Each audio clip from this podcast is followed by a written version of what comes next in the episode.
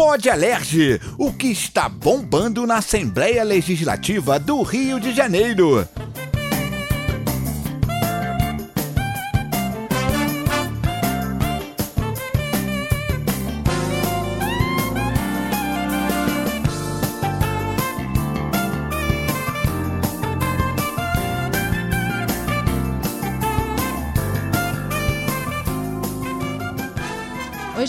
Gente, tá no ar mais um Pod Alerj, que é o podcast aqui da Alerj que deixa você sempre bem informado de tudo que tá rolando por aqui. Essa semana, essa semana não, toda semana, a professora Denilza está aqui.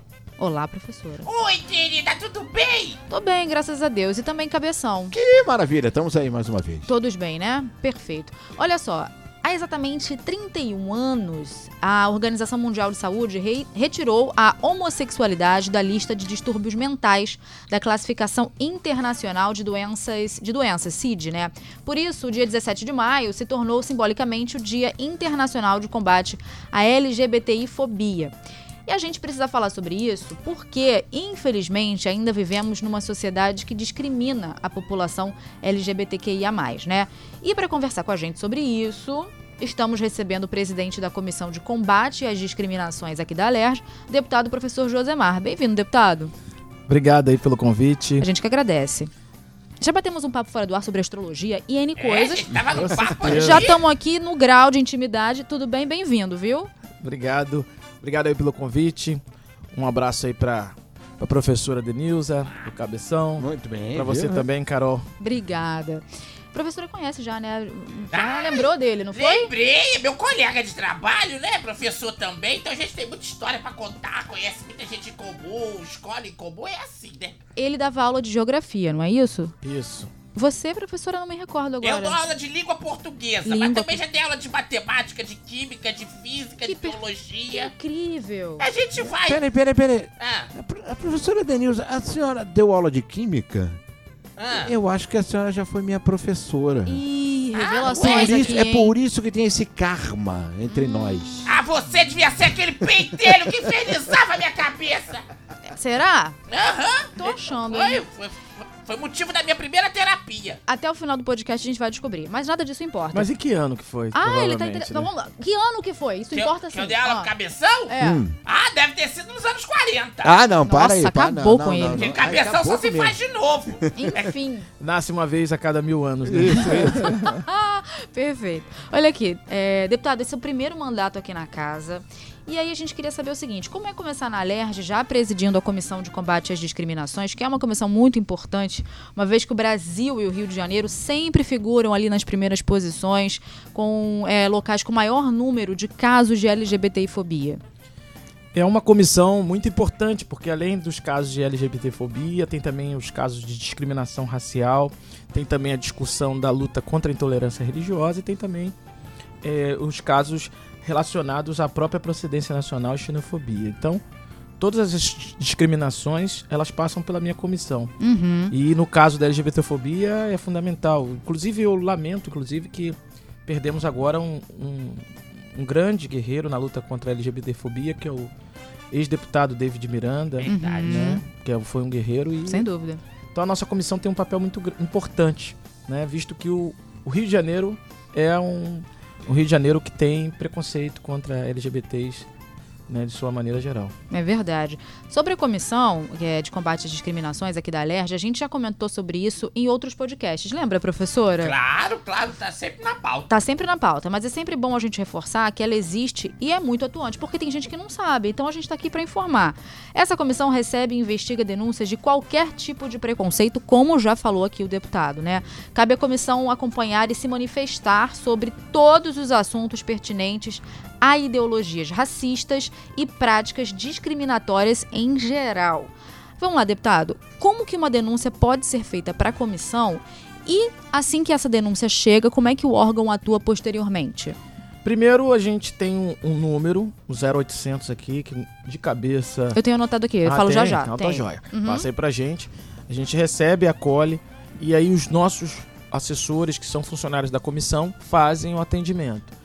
E a partir desse atendimento a gente vai tomando as, as medidas necessárias para o caso né? Seja ele sendo de LGBTfobia, sendo de racismo, seja de intolerância, a gente atua nessa direção. Só falando do 0800, eu vou dar no final de novo o número, mas a- só para ilustrar, tá aqui, Comissão de Combate a Discriminações, 0800 282 0802. Mas E- mais à frente a gente vai repetir. E é muito importante denunciar. Não pode se calar, não, gente. O país é. Pode. O Brasil é o país que mais mata LGBT no mundo. Então não pode, a gente tem que sair disso, dessa marca horrível. Tem isso aí. Eu acho que a denúncia, claro, além de ser importante para você é, punir o agressor, a gente precisa que as denúncias sejam feitas para que as políticas públicas sejam construídas. A gente precisa de Exato. dados, né, para gerar, por exemplo, projetos de lei. Estou pensando aqui na nossa vida da Alerj. Quanto mais dados, quanto mais embasamento a gente tem, mais os deputados vão conseguir pensar em legislações para combater esse tipo de crime, né, deputado?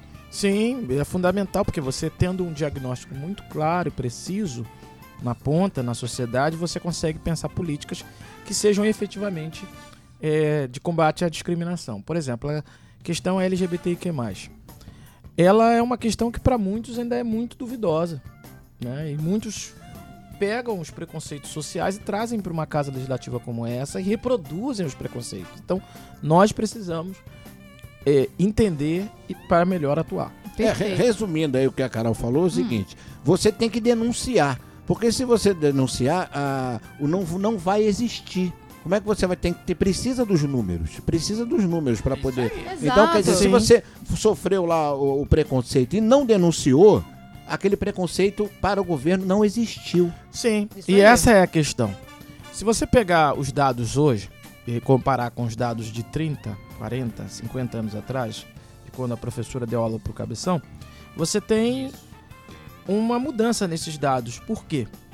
Porque as pessoas passaram a denunciar mais. O Não é que preconce- aumentou, é que passou a denunciar É, mais. exatamente. Uhum. Né? O preconceito sempre existiu, porque a estrutura brasileira ela é, uma, é uma estrutura preconceituosa, seja de gênero, né, com as mulheres, seja com os negros. O Brasil é um país racista, estruturalmente racista, e também com as LGBTs, né, que também sofrem o racismo, ou melhor, sofrem o racismo, não sofrem a LGBTfobia, né? É a Com mesma coisa quando falava. Eu vivi muito tempo, né? E aí, ah, não, na minha época não tinha tanto homossexual. Eu já ouço isso. Tinha, não, muito. Logo eu ouvi esse negócio. Não, não é isso, meu amor. É que o preconceito era, era tão grande que as pessoas eram é, recriminadas. E elas não tinham coragem de Não se tinha expor, né? coragem. Então é isso que a gente vem quebrando ao longo do tempo. O preconceito ainda é grande, mas as pessoas estão mais encorajadas. Tem que ter mais coragem a cada dia que passa. Eu vou, eu vou Perfeito. aproveitar essa deixa aí, que eu, eu fui padrinho de, de, de várias paradas, né? Na época, era desde a GLS, LGBT e tal. E a Então, velha sou eu. o, o meu discurso era, era sempre o mesmo. Né? O meu discurso era sempre o mesmo. O preconceito começa em casa.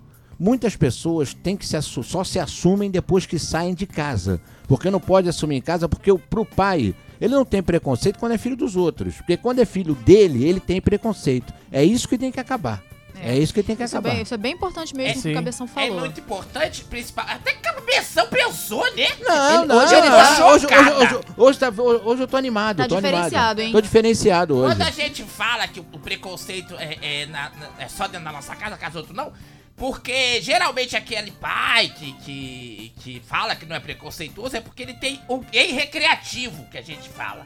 Gay entendeu? recreativo? É o gay recreativo, que é aquele gay engraçado. Que vai na casa sabe, dele, que ele é, gosta muito dele. Mas ele não pensa na- no ser humano que tem que ter direitos, no ser humano que tem que ter um espaço na sociedade como qualquer outro. É Que é discriminado. que é discriminado. Então, quando o gay saiu daquela posição de ser piada, passou pra posição de ser humano, que sempre foi, aí sim, começou a ocupar o espaço da sociedade que merece, aí que começa o preconceito. É, porque tem que em casa, ele tem que ser assistido em casa. Não pre- precisa sair de casa pra assumir que é gay. A maioria das pessoas tem que se pra se assumir gay tem que sair de casa, porque a família não aceita. É a grande realidade. É verdade. Nesse tempo que o senhor já está à frente da comissão, é, teve algum caso, não precisa entrar em detalhes, obviamente, mas que tenha impactado o senhor nesse sentido? A todo momento a gente recebe casos né, de LGBTfobia, de racismo que nos impactam, né? Então é, é uma constante na nossa ação. É, seja com os trans, né, com a população trans que a gente observa que tem um preconceito muito, muito peculiar, porque hoje a LGBTfobia ela sempre atacou todos de maneira geral, né? fruto de uma sociedade pra- marcada pelo patriarcado. Mas também sobre a população trans é muito pesado. Sim. e a É gente mais te- pesado, É mais né? pesado. E a gente tem observado algumas práticas muito, muito ruins. E o pior é quando os preconceitos se cruzam. Quando tem um caso lá em Itaboraí mesmo, a gente teve um caso de um, um pai de santo que é LGBT, né, negro, que teve todo, toda uma ação discriminatória, ou seja, houve uma interseção de discriminação, que isso chama muita atenção da gente, né? Porque porque na prática, se você sair daqui dessa sala, é, as pessoas vão dizer que não são preconceituosas. É, falar é fácil, como falou, é engraçado, é legal, é bacana. legal, é. Mas a gente vai ver que nas estruturas são preconceituosas. Inclusive, os próprios programas humorísticos do passado eram preconceituosos na sua essência, né? É, o Thiago falou de uma coisa que eu acho que quando a gente via personagens, por exemplo, homossexuais em outras épocas, até em programas humorísticos, era sempre o caricato, Sim. né? Era sempre tra- É. uma O coisa gay ato. sempre extremamente a, a voz muito aguda com, né, uma coisa, era até o cara que trazia até um humor pro núcleo, mas era sempre uma era sempre assim, era sempre um É, se personagem você pegar, por exemplo, um- o programa dos Trapalhões. Ele é um programa estruturado no preconceito. Três personagens, os três personagens ali, só olhando aqui rapidamente, são estruturados em preconceitos, ó. Tem ali o, o gay, né, que é aquele que, que recebe preconceito, que era o caso Zacarias. Você tem o Mussum, que era é, bulinado pelo fato de ser negro, e tinha o, o Didi, que era o cara. E jogava piadinha dizendo que o Dedé era gay. É, Jogava exatamente. piadinha, audácia da Pilombeta, lembra até do, Exato. do que ele usava. E o Didi que era nordestino. Então você tinha ali. Se você pegar o programa antigos como Zorra Total. Zorra Total não, é TV Pirata, era todo ele maltado no preconceito. Eu não tô falando isso para falar de uma rede de emissora de TV ou nada disso, mas para mostrar como que a discussão de combate às discriminações avançou na sociedade ao ponto desses programas hoje, se existissem, não fariam o mesmo sucesso, seriam totalmente repreendidos pela população e pela sociedade. Sim, Sim, houve realmente uma mudança de perfil, não só com relação a isso, mas, por exemplo, protagonistas negros. Né? Sim. Não estamos falando disso hoje, mas eu acho que cabe colocar aqui. É, já existe, isso está acontecendo. E isso até pouquíssimo tempo atrás não rolava, né? É, os papéis Não, eram só- sempre menores, E, né? e- e acontecia uma coisa dentro da- das emissoras, das grandes emissoras e tudo mais, que se um ator, um galã, ele jamais poderia se assumir homossexual. Também, Sim. né? Ele não pode ser gay em hipótese alguma. Como é que ele vai fazer um papel de É, E é. hoje isso tá se quebrando também. se Como quebrando. eu falei, o gay tinha que ser o engraçado, o caricato. É. Verdade. Olha, aqui no estado do Rio, nós temos o programa estadual Rio Sem LGBTI-fobia. Foi inaugurado em 2010 e, inclusive, ele completa 13 anos esse mês de maio, tá? Inicialmente, o programa foi implementado por meio de um decreto, mas ano passado virou lei. Ou seja, ganhou força jurídica. Lembra? A gente fez um podcast sobre isso. Fizemos? Muito Quando bom. virou lei. Na opinião do senhor, qual é a importância do programa ter ganhado essa força jurídica? Eu acho fundamental qualquer iniciativa que vá para combater o preconceito, ela é fundamental. Agora nós precisamos que iniciativas como essa ganhem mais dimensão na sociedade. É preciso de- é, equipar as delegacias, tanto do ponto de vista da formação dos policiais que ali estão, para entender a dinâmica do preconceito. É preciso que as escolas, né, tia, tia Nilza, né, professora De, Denilza, Denilza, Denilza. Entenda que a escola também tem que ser um local de formação do combate à LGBTfobia, de combate ao racismo, de combate ao machismo. Então é fundamental que a gente, é, a- combinado a esse programa, tenha também ações dentro das escolas e dos aparatos do Estado, seja nos postos de saúde, seja nas delegacias, para que a gente vá conscientizando a sociedade. Porque é aquilo que o Cabeção aqui falou. Né? É, você tem uma sociedade que no discurso e na aparência não é preconceituosa, mas que nos seus núcleos mais conservadores e mais familiares reproduzem o preconceito. É. E tem até uma pergunta que, mais à frente que a gente vai falar de educação, a gente pode voltar. Agora, o programa atua no combate, o programa Rio Sem LGBT e Fobia, atua no combate à discriminação e à violência contra a população LGBTQIA+, através dos 19 equipamentos espalhados pelo Estado. Nele são oferecidos atendimentos nas áreas jurídica, psicológica e assistência social. Então, dessa maneira, eles promovem a cidadania e respeita também a diversidade do estado do Rio, que é muito diverso ainda bem, né? Muitas pessoas não têm conhecimento que existem esses centros, Uhum. tá? É, E que existe também os centros municipais em alguns lugares. Sim, exatamente. Aqui no município a gente tem também, vou até falar mais à frente sobre isso. É, o senhor acredita que essa desinformação é falta de campanhas de conscientização, campanhas informativas também? Falta um pouco isso? Falta. Falta campanhas informativas, é como eu falei. Falta campanhas informativas, falta uma formação, um olhar sobre a formação dos nossos servidores públicos, porque se você aumenta a formação desses servidores públicos, o próprio serviço público é melhor acolhedor.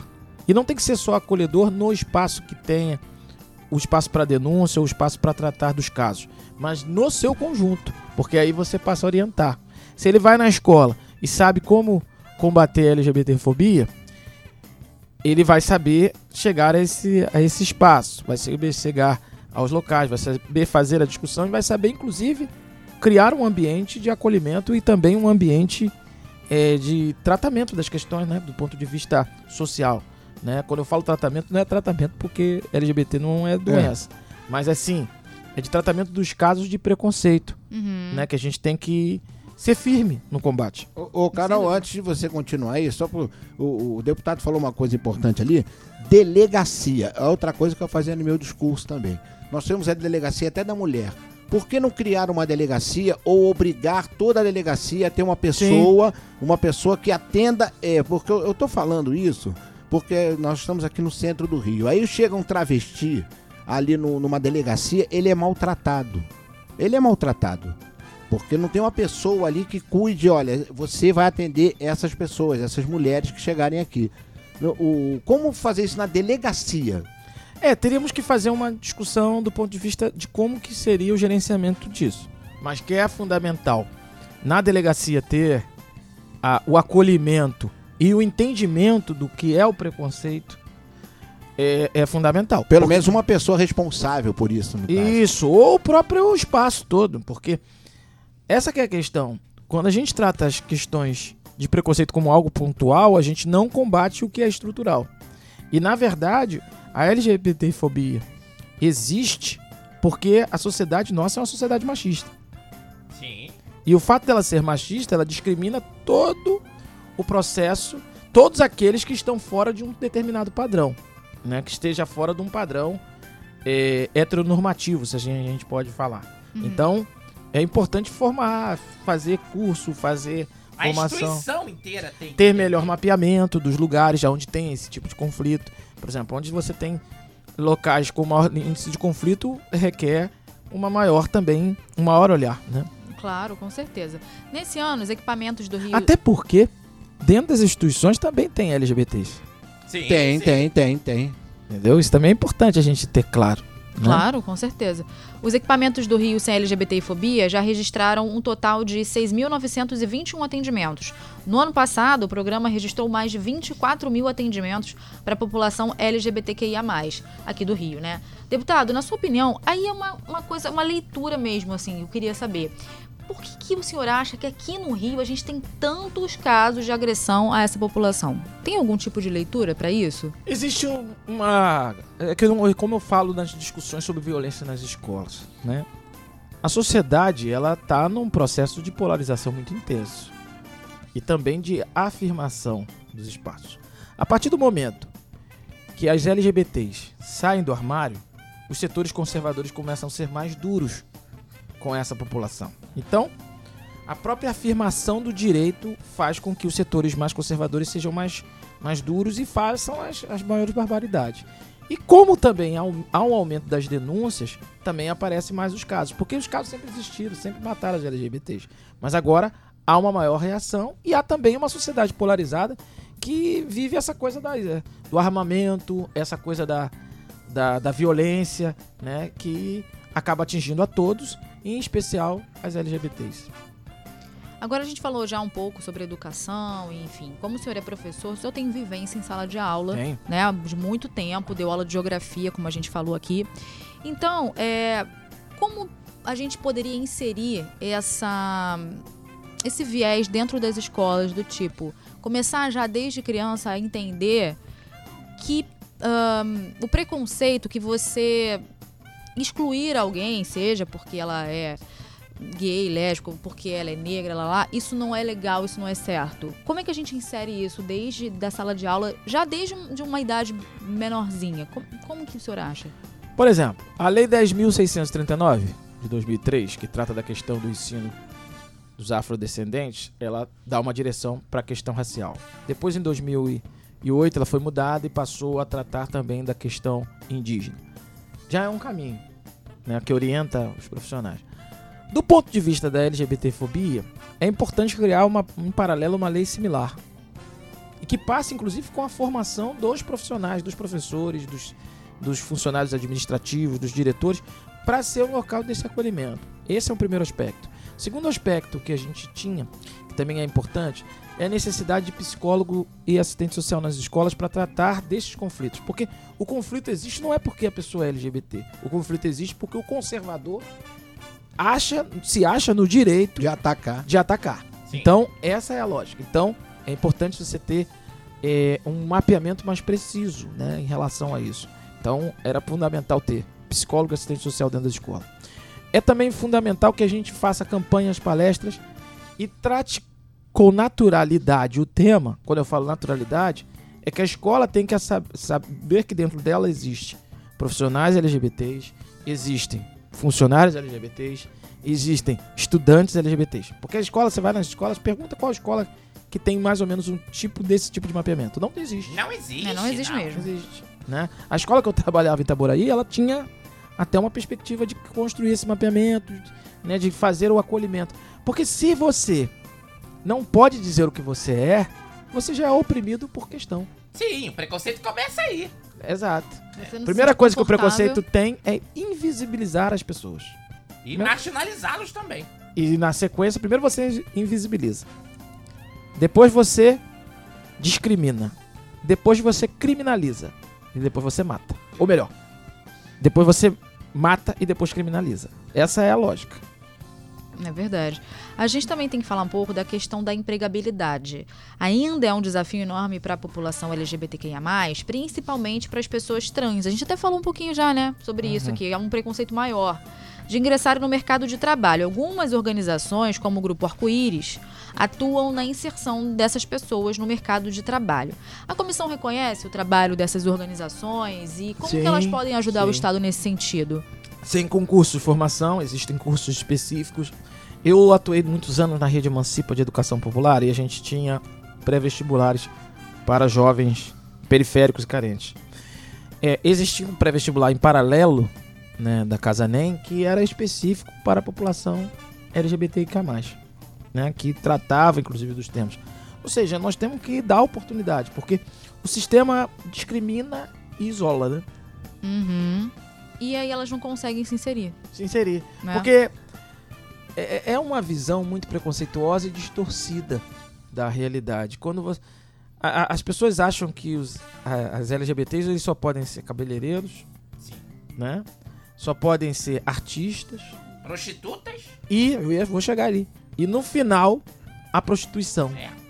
Mas existem LGBTs que são professores, advogados, de- deputados, deputadas e por aí vai. É, é o direito das pessoas serem livres. As pessoas têm que ser livres da forma como quiserem. Eu sempre falei isso e falei uma vez quando eu era vereador para um colega, se ele tem preconceito contra as LGBTs, é, ele é ele que tem que se cuidar, porque os LGBTs sempre existiram e vão continuar a existir. E se ele não tiver problema, ele que vai ao psicólogo, oxalá O psiquiatra. problema é Entendeu? dele. Tiver um problema, Não, o é, lógico, dele. não é, É. da pessoa, né? Pelo amor de Deus. Uma, mas que a ponta disso é entrar no mercado de trabalho. Mas acho que o problema vem antes também, porque essas pessoas elas sentem preconceito nas salas de aula. Então, às vezes, elas não conseguem terminar o ensino fundamental e médio. Sim, porque muitos são postos, como o Cabeção falou. E É. é, muitos são postos para fora de casa quando começam a assumir. É, a assumir, sua- é. assumir. Eu, eu, eu morei ali na Lapa e conheci a Luana. A Licida Luana, que era um- uma travesti da Lapa, muito conhecida. É, e aí eu conheci as meninas que trabalhavam com ela. A maioria era o mesmo caso. São, são a- a- as mulheres trans que foram expulsas de casa no interior do Brasil, sempre veio do do interior, que, que é, é, elas não podem ficar naquela cidade, são expulsas, não têm oportunidade de estudar, muito menos de ser inserida no mercado de trabalho, porque a empresa não vai aceitar um corpo trans trabalhando, e elas acabam tendo como única saída a prostituição.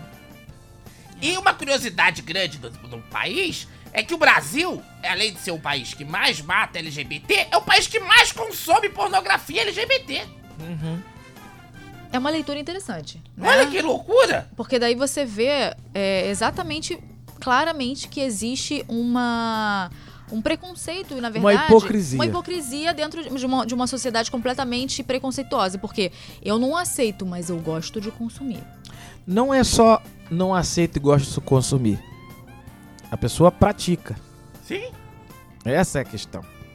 Elas também são LGBT. Não, mas aí não mas escondem. É. Não, é, não. Essa é a questão. Elas nunca vão dizer que são, né? Na verdade. Elas só estão assistindo, mas é Porque, puramente. mas isso tem uma lógica, que é a lógica do discurso de ódio que vem dos últimos tempos, né?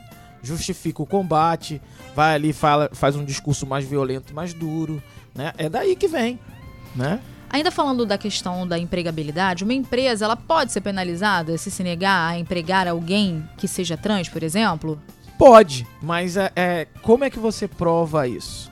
A legislação não é muito clara em relação a esse tema. Como é que você comprova que uma empresa foi preconceituosa numa determinada situação? Ela não é muito clara. A gente precisa avançar em mais leis, por isso que é importante que as pessoas denunciem, para que a gente tenha o diagnóstico de como que é a realidade, para que a gente possa atuar com mais força. É isso aí. A gente falou bastante do, do Estado, mas aqui no município do Rio, a gente tem a Coordenadoria Executiva de Diversidade Sexual, que é responsável por criar, coordenar e fiscalizar as políticas públicas voltadas à promoção da cidadania LGBTQIA. E também ao combate à discriminação por identidade de gênero e orientação sexual. Então, a gente tem, só para fechar aqui o nosso Pode Alerj, vamos começar a fechar. Comissão de Combate às Discriminações da Alerj, que recebe as denúncias, tem esse Sim. canal. Tem no município a coordenadoria também. Tem o programa Rio Sem LGBTI Fobia. E aí eu vou dar aqui. E tem nos outros, nos municípios também. Alguns municípios têm, né? Como tem. Tem. no município do Rio, alguns também têm essa, esse núcleo específico. E se não tem, alô, seu prefeito, vamos criar na sua Vamos prefeitura uma coordenação, uma subsecretaria, um departamento que seja pra denunciar, pra fiscalizar e pra lutar pelos direitos das pessoas LGBTQIA+. Certíssimo. É isso. não é? Então eu vou dar alguns canais de denúncia pra gente fechar. Tem o telefone da Comissão de Combate às Discriminações, já falei, mas vou repetir: 0800 282 0802.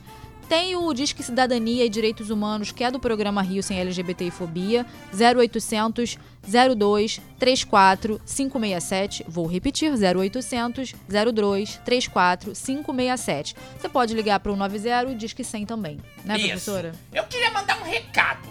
Por favor, todos Um nós. aqui. recado aqui.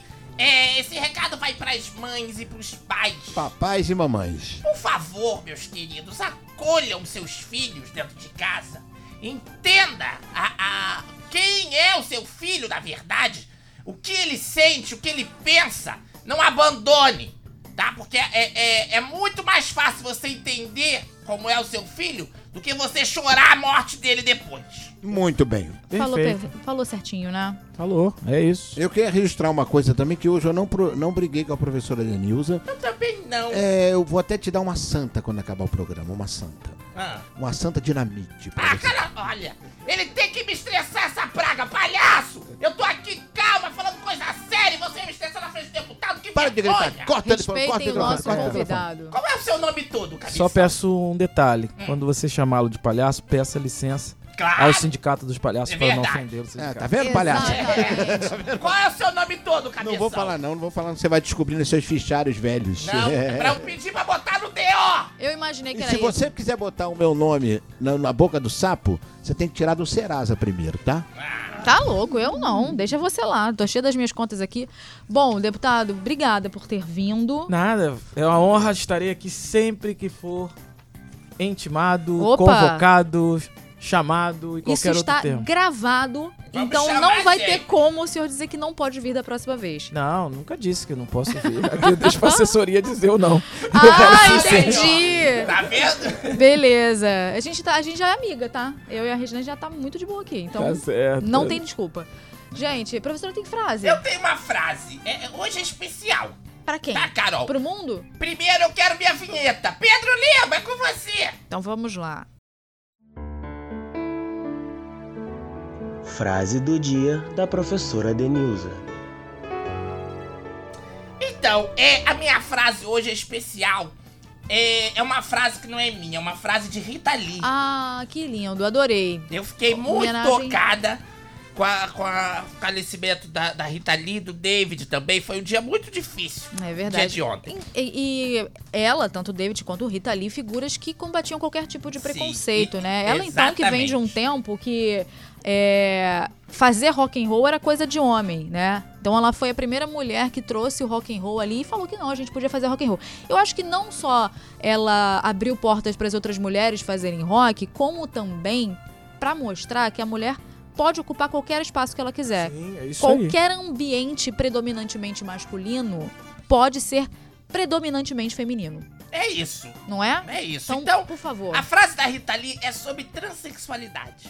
Vamos lá. Ela falou o seguinte: a alma feminina, ela nasce num corpo com pênis. A alma masculina nasce num corpo com seios e vagina. O corpo é seu e a alma é de Deus. Perfeito. Salva de palmas, salva de palmas. Encerrou muito bem, professora. Muito obrigada. Bom, é isso, gente. A gente vai ficando por aqui. A edição do Pod Alergia é do Pedro Lima. Semana que vem tem mais. Tchau, tchau. Tchau!